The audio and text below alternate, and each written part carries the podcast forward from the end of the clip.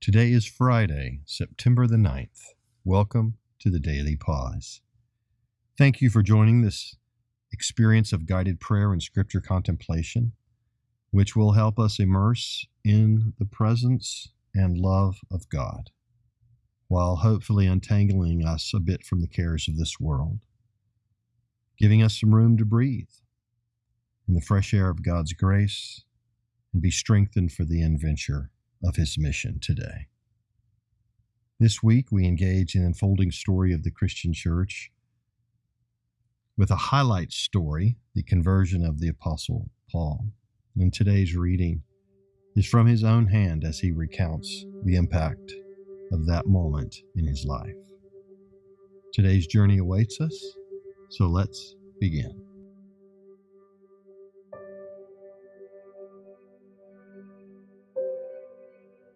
As I enter this time of prayer now, I pause to be still, to breathe slowly, to recenter my scattered senses upon the presence of God, Father, Son, Holy Spirit.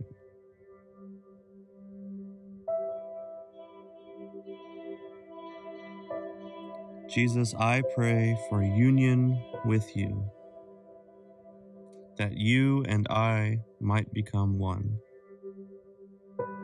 just as you and the Father are one. I pray that I might be filled with your Spirit and with your life.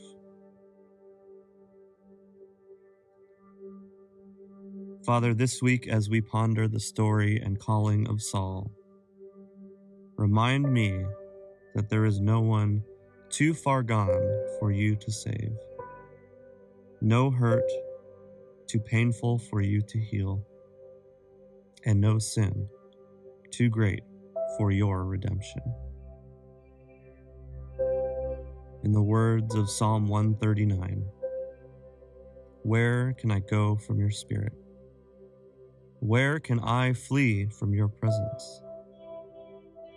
If I go up to the heavens, you are there. If I make my bed in the depths, you are there. If I rise on the wings of the dawn, if I settle on the far side of the sea, even there your hand will guide me. Your right hand will hold me fast. If I say, surely the darkness will hide me, and the light become night around me, even the darkness will not be dark to you. The night will shine like the day, for darkness is as light to you. Father, I pray that your missional heart might become my missional heart. I pray that your heart for people might become my heart for people.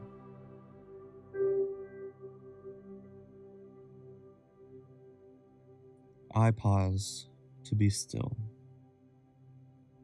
to breathe slowly, to enter this time of communion with you, God, Father, Son, Holy Spirit. I linger to listen as you speak in your word.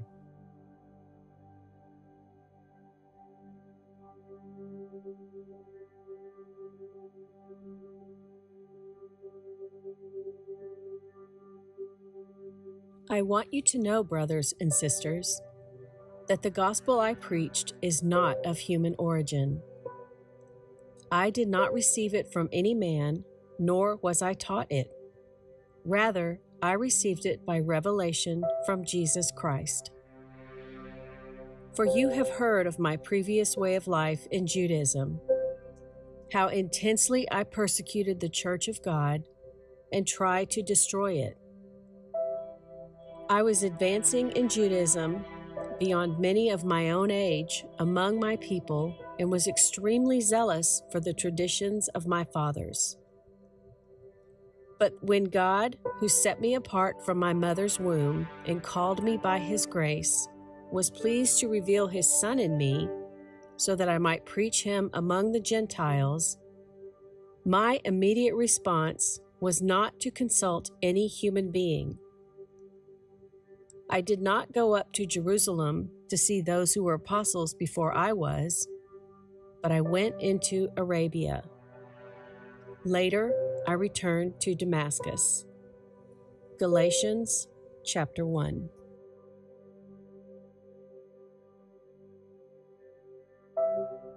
Have you ever noticed that sometimes the most stubborn, rebellious, strong-willed children grow up to become some of the most amazing strong-willed leaders that we only hope uses it for the light and not the dark side?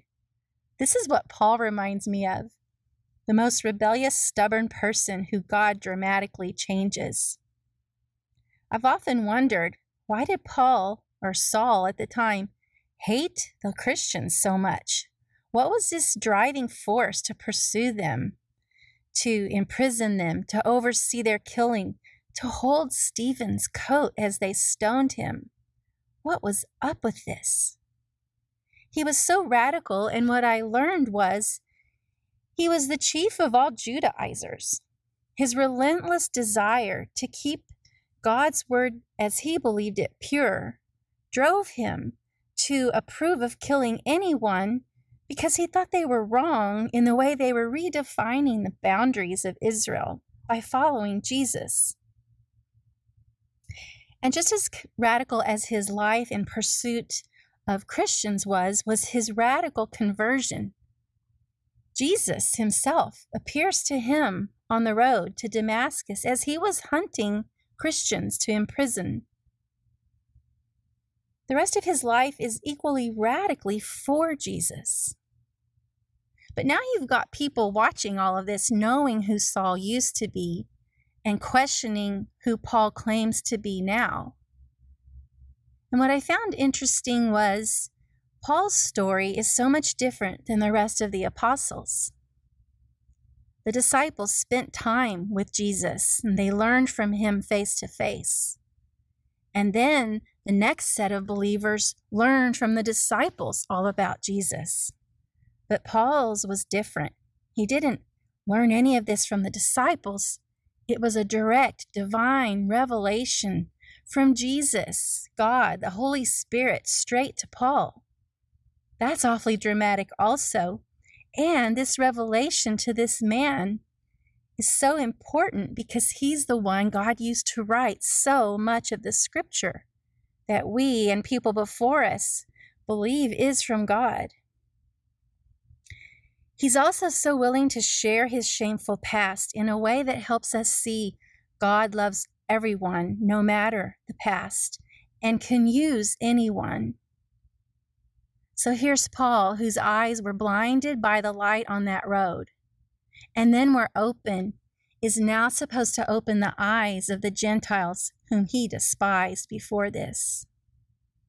He, Saul, who had no mercy, now Paul, had been forgiven for the most heinous crimes and now proclaims forgiveness and mercy to all people.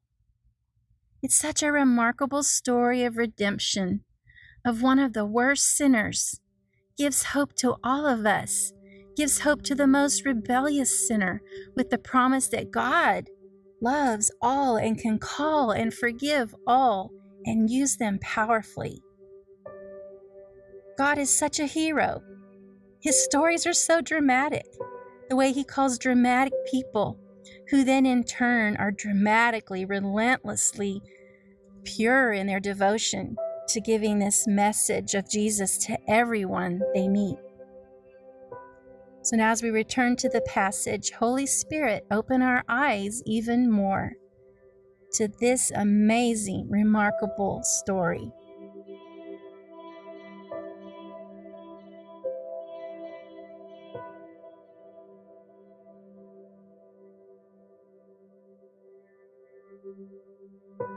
Father, Son, Holy Spirit,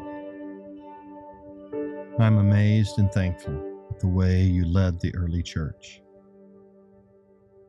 As you converted Saul, the persecutor of Christ, to Paul, the apostle for Christ, I ask you to lead me into such a place of confidence in you and your good news as you did him. that I might risk all to follow you. Oh, Holy Spirit, fill me afresh. Teach me to follow your voice, be responsive to you, your promptings and your leadings. As you directed Ananias to follow your lead and play his role, the one you had set out for him, helping lead the Apostle Paul to faith in you, Jesus, I come before you and ask you to use me and help me see my role in your mission to bring hope and light to a broken and dark world. Here am I. Send me.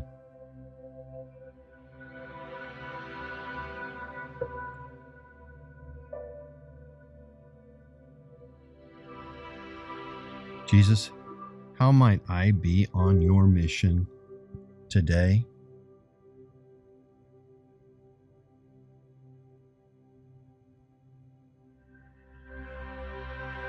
Jesus, who is far from you and close to me that I can pray for today?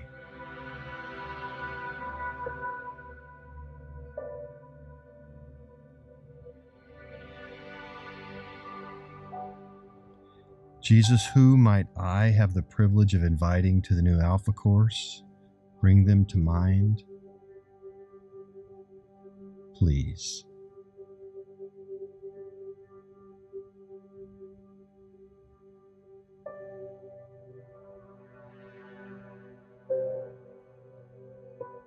This is your mission, Jesus, and I'm so excited to be on today's adventure of living in your name, living on your mission, and following your Spirit's leading. The adventure awaits. Amen.